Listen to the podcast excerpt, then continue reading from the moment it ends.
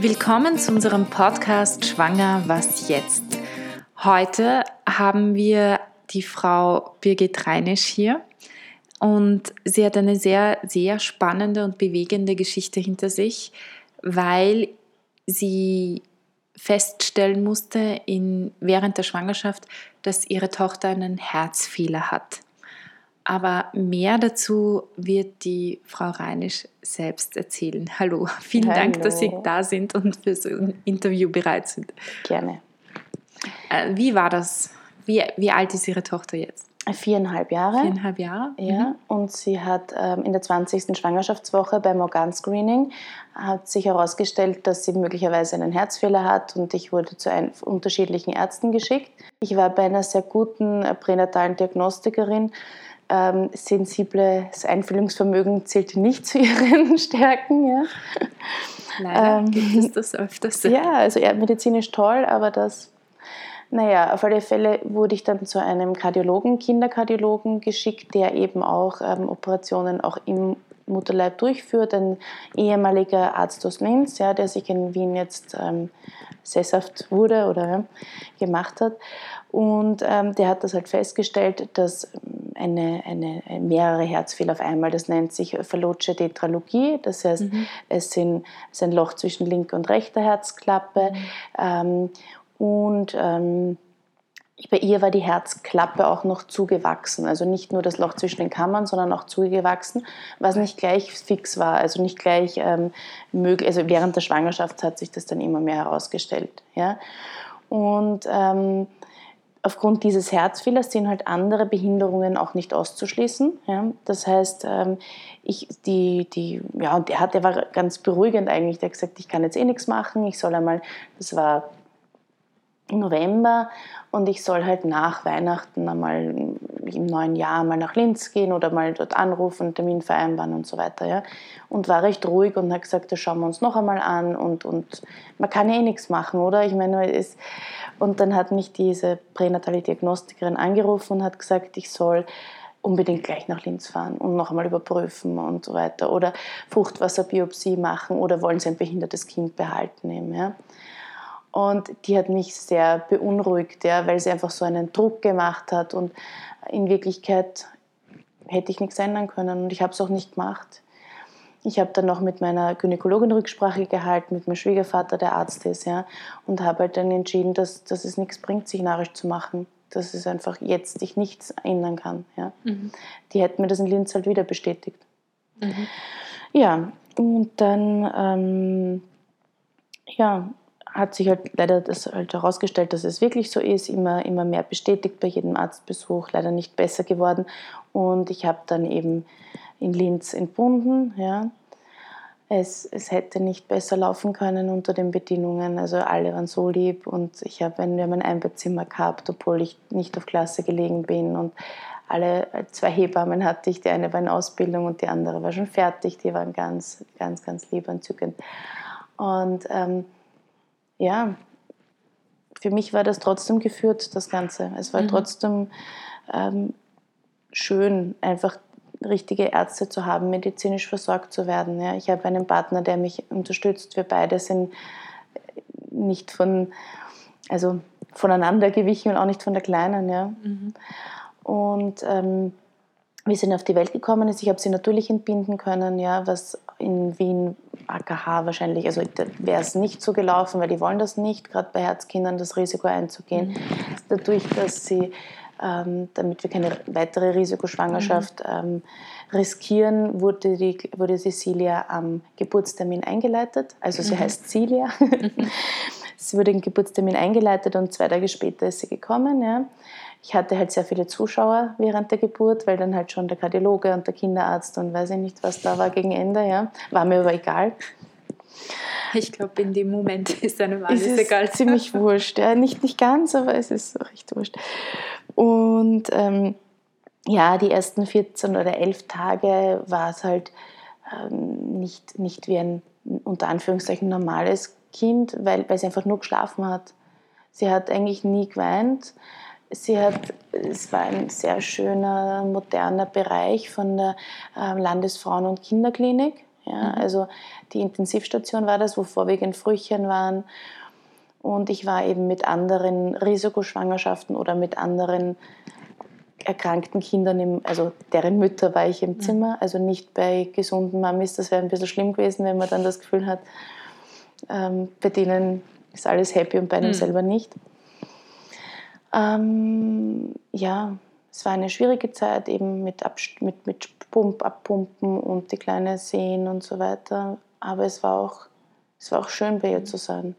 Und was wurde gemacht bei ihr? Also ich meine, hat man das dann irgendwie operiert? Oder? Aber eben erst nach elf Tagen. Nach elf Tagen. Also erst, dass sie sich einmal ein bisschen stärkt. Genau, nach dass der sie Geburt. wieder zunimmt nach der Geburt. Also ja. Also sie hat Gott sei Dank zwei Kilo, also über zwei Kilo, zwei Kilo 65 mhm. erreicht, weil sie gesagt haben im Bauch, also im Vorfeld, zwei Kilo sollte sie schaffen. Mhm. Ja. Sie hat dann 2,65 Kilo 65 gehabt. Und ja, also es war halt, im Mutterleib ist der Lungenkreislauf geschlossen. Also da mhm. ist es, dass die, über die Nabelschnur wird man versorgt. Ja? Mhm. Und wenn die Babys auf die Welt kommen, dann schließt sich dieser Kreislauf mhm. und die Lunge sollte arbeiten. Dadurch, dass aber das zugewachsen war, konnte dieser Kreislauf nicht verwendet werden. Mhm. Und deswegen hat man ihr Medikamente gegeben, die sie so müde gemacht haben, wo sie dann, manche Kinder haben auch Schmerzen, ja, wo sie halt ähm, nur geschlafen hat, weil der Kreislauf wie im Bauch also verwendet wurde, mhm. damit es nichts macht, unter Anführungszeichen, dass die, die der Lungenkreislauf noch nicht funktioniert. Mhm. Und nach einem, also ähm, einen Tag nach dem Muttertag hab, wurde sie operiert und am Muttertag habe ich noch eine Karte bekommen und so weinen müssen. Ja, wenn man nicht weiß, habe ich das Kind am nächsten Tag noch. Ja, klar. Und dann wurde sie operiert, alles einwandfrei, alles super geklappt. Ähm, sie hat jetzt, fehlt ihr noch eine Herzklappe. Die kriegt sie dann, wenn sie neun ist, zwölf ist, mhm. weiß man noch nicht. Okay, wenn es einfach größer ist, ja. das Herz. Alles. Aber sie hat eine Vollkorrektur, sie kann alles machen, sie ist nicht eingeschränkt, sie ist ein fröhliches, liebes Kind, das ich nicht missen möchte. Das ist wunderbar. Ja. Das ist eine wunderschöne, wirklich wunderschöne Geschichte.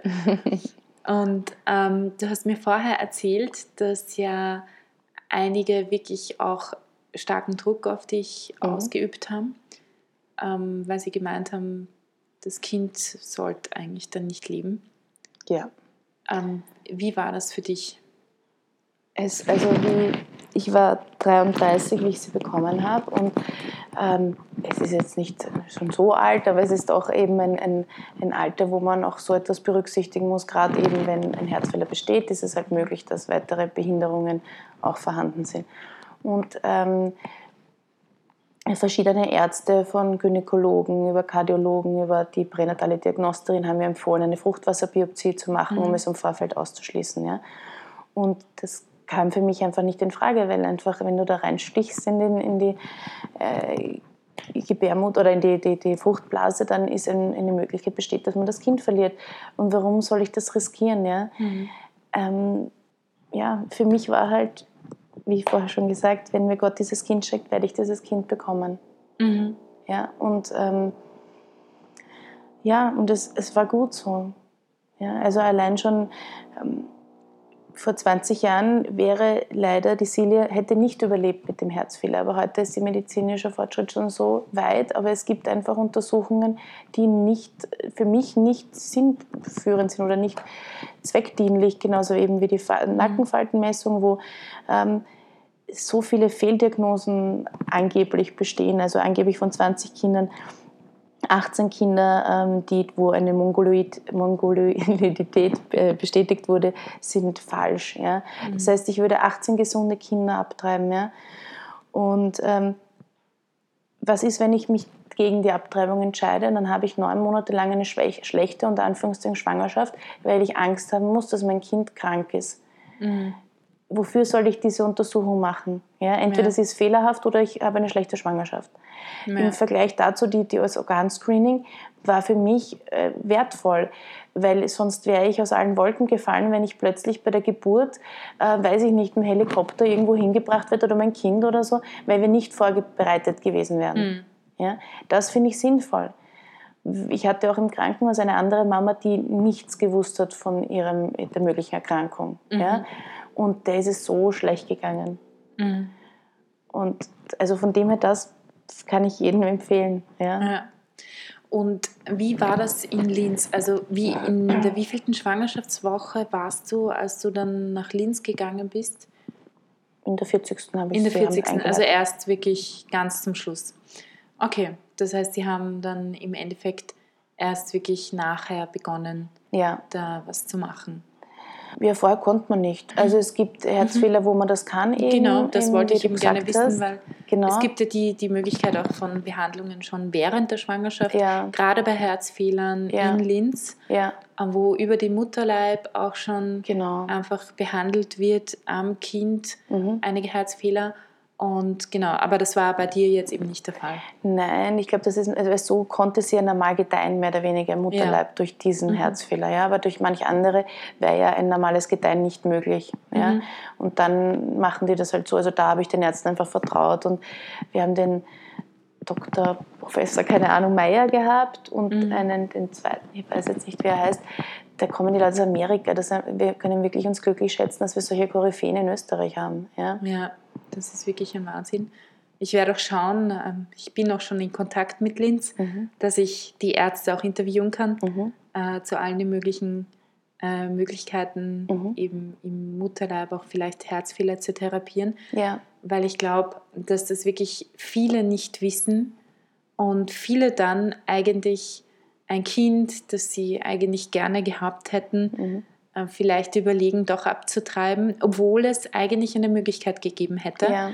wenn man ein bisschen mutig ist Mhm. und ein bisschen äh, Vertrauen hat. Vertrauen hat ja, äh, dass es doch eine Möglichkeit gibt, da auch entweder schon während der Schwangerschaft oder nach der Geburt Mhm. eigentlich das auf die Reihe zu kriegen und das Kind wirklich genug gedeihen kann, gesunden kann Ja. und eigentlich ein schönes Leben vor sich hat, auch mit den Eltern und auch die Eltern. Ich glaube, das ist schon. Und es gibt so gute Möglichkeiten. Also in Linz gibt es das Teddyhaus. Mittlerweile gibt es auch ein Teddyhaus in Wien. Ich weiß Mhm. nicht, ob du das, ob du das kennst. Ja, das ist. hm, sagt? Teddyhaus Nein? kenne ich nicht. Ich kenne viele, das, Das, ich Herz, das ist eine, eine Möglichkeit, nahe beim Krankenhaus günstig zu wohnen. Ja? Okay. Dass man eben, nachdem die Mutter aus dem Krankenhaus entlassen wird, kann sie eben dort in Fußnähe im Teddyhaus wohnen. Und das Gute ist halt auch, dass nur Eltern von Herzkindern dort sind. Das heißt, weil keine Freundin kann einem in dieser Situation kann nachvollziehen, wie es einem geht. Mhm. Ja? Das geht einfach nicht, wirklich nicht. Das ist einfach eine Ausnahmesituation, da können es eher nur Leute verstehen, die in einer ähnlichen Lage sind. Ja? Mhm. Das heißt, wir sind, haben, da waren drei bis vier Zimmer in einem Stockwerk und wir haben eine Gemeinschaftsküche gehabt, haben gemeinsam uns unterhalten, haben über unseren Tag gesprochen und so. Das war schon sehr heilsam. Ja? Mhm. Dann ähm, kann man sich austauschen, ähm, erhöhte Familienbeihilfe, wie schaut es aus? Ähm, der Unterstützungsfonds der Gebietskrankenkasse Mhm. übernimmt auch den Verpflegungskostenbeitrag für Intensivstationen oder für die Kosten der Mutter, wenn man sie anschreibt. Mhm. Ja? Also solche Dinge erfährt man dann. Ja? Oder es gibt den Verein KIP, der ähm, sowohl den Verpflegungskostenbeitrag übernehmen würde, als auch die Kosten vom Teddyhaus. Mhm. Ja? Also weißt du, dass zusätzlich zu der ähm, psychischen Belastung in so einer, so einer Situation ist es halt wichtig, dass die finanzielle nicht gegeben ist, dass die keine Rolle Ja. spielt. Ja, Ja, das ist, das, das verstehe ich. Deswegen haben wir ja auch im Podcast, wenn ihr hört, immer wieder die, also jede zweite Folge geht um finanzielle Dinge. Mhm, mhm. Äh, bei uns im Podcast. Äh, Entschuldigung. Nein, das passt schon. Aber es ist gut zu Ja. wissen, weil da kann man da auch noch einmal schauen. Mhm. Es gibt so viel Hilfen. Ähm, ich, wir sind noch lange nicht am, Anfang, am Ende angelangt mit den Folgen zu den finanziellen Möglichkeiten.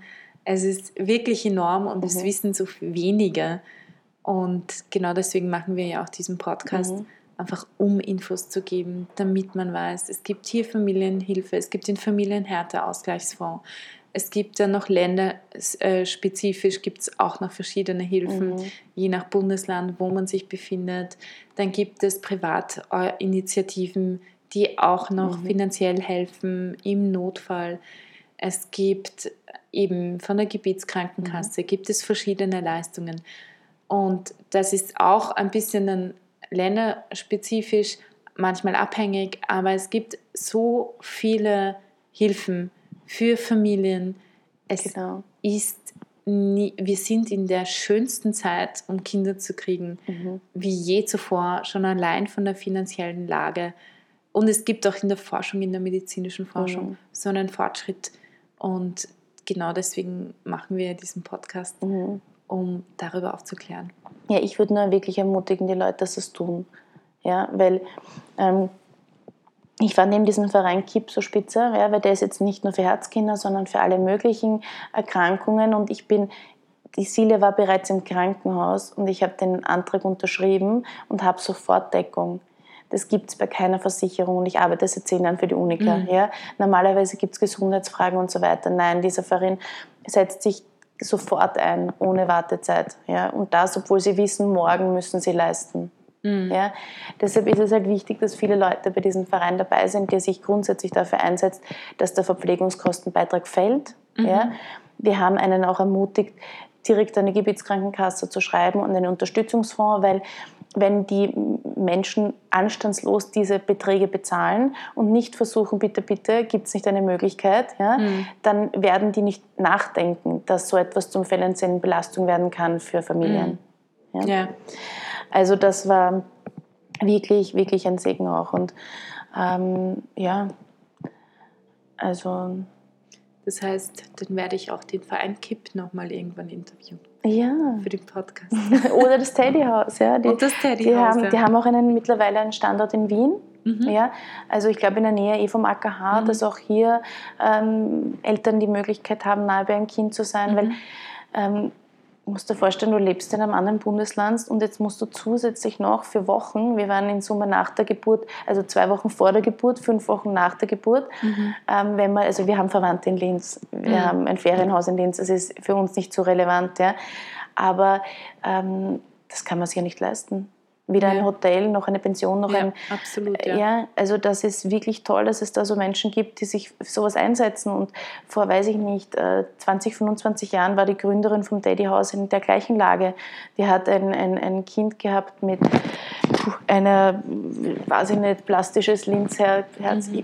irgendwas. Also ich kann's, weiß jetzt nicht auswendig, Mhm. wie es heißt, diese Herzerkrankung, aber die war einer der ersten Fälle, die aufgrund seines Herzfehlers überlebt haben, also ihr Kind. Ja? Mhm. Und die hat aus diesem dramatischen Erlebnis oder aus diesem schönen Erlebnis diesen Verein gegründet, um anderen Menschen zu helfen.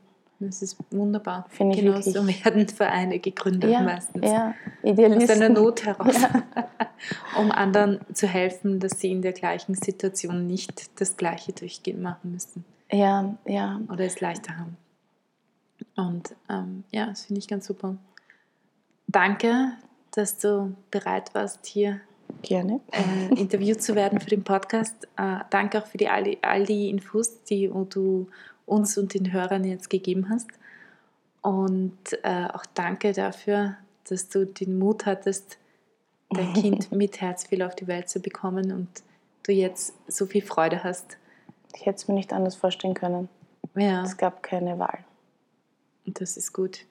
Ja. Das, das ist sehr schön. Und äh, an euch, liebe Hörer, ich hoffe, ihr habt viel mitnehmen können, auch von diesem Interview. Ich wünsche euch wirklich einen wunderschönen Tag, einen wunderschönen Abend, einen guten Morgen, wann immer ihr diesen Podcast hört. Und auf bald. Ciao.